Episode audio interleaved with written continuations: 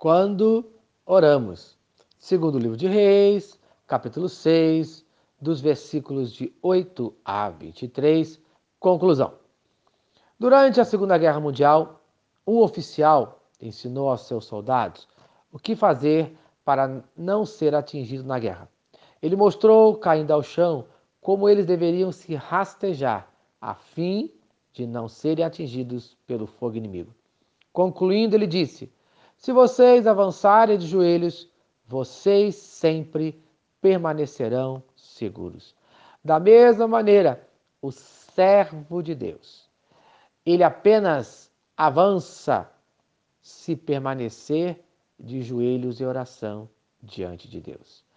Nós vemos aqui nesse texto a ação de Eliseu na guerra contra os sírios. Foi o que? A oração. Da mesma maneira, deve acontecer em minha vida com os meus problemas. Eu devo orar. Mas geralmente a oração é a última coisa que eu faço, que deveria ser a primeira.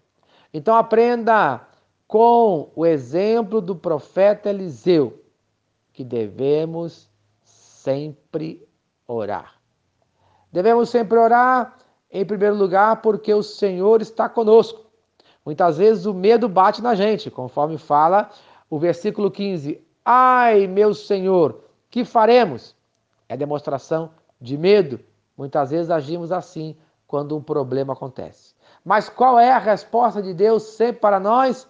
Versículo 16: Não temas. Mas para que o milagre aconteça, para que eu veja que Deus está sempre comigo, o versículo 17 fala: orou Eliseu. Eu preciso sempre orar, aprender conforme fala o Salmo de número 34, versículo 7. O anjo do Senhor acampa-se ao redor dos que o temem e os livra. Então, sempre ore. Mas você vai orar para quê? Em segundo lugar, eu oro porque Deus me ouve e me guia. Veja o versículo 18: Orou Eliseu, novamente Deus orou. E veja o que aconteceu quando ele orou: aqueles homens ficaram cegos, e aí ele teve o poder, conforme fala o versículo 19, e os guiou até a cidade de Samaria. Quando você ora, você aprende o seguinte: que Deus ouve você e que Deus guia. Pois Deus tem um propósito. Quando Deus está guiando o seu povo, ele tem um propósito de mostrar que ele tem o poder. Se você continuar guiando a sua vida com a sua força, o final será um final de morte. Mas quando Deus guia, o milagre acontece, pois Deus tem todo o poder. Veja o que fala o versículo de número 21. O rei perguntou se poderia fazer a sua vontade. Devo matá-los, meu pai? Mas ele reconheceu que ele tinha o poder mas o poder de Deus exercido através do profeta era maior do que o seu poder. Você reconhece hoje que o poder de Deus é maior do que o seu, então faça a vontade de Deus. A vontade daquele rei era matar os seus inimigos. Mas qual era a vontade de Deus? O versículo 22, ele fala isso, ordena que lhe sirvam comida e bebida, e deixe que voltem ao seu senhor. E humildemente aquele rei ouviu a voz de Deus. Versículo 23. Então o rei preparou-lhes um grande banquete. E, terminando eles de comer e beber, mandou-os de volta para o seu senhor. Aquele rei foi humilde de reconhecer que o poder de Deus era maior do que o seu. Então reconheça hoje que o poder de Deus é maior do que o seu.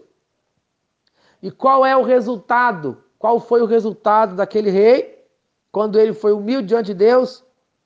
Diz o texto bíblico, ainda no versículo 23, na parte final: Assim, as tropas da Síria pararam de invadir o território de Israel. Veja, Deus acabou com a guerra.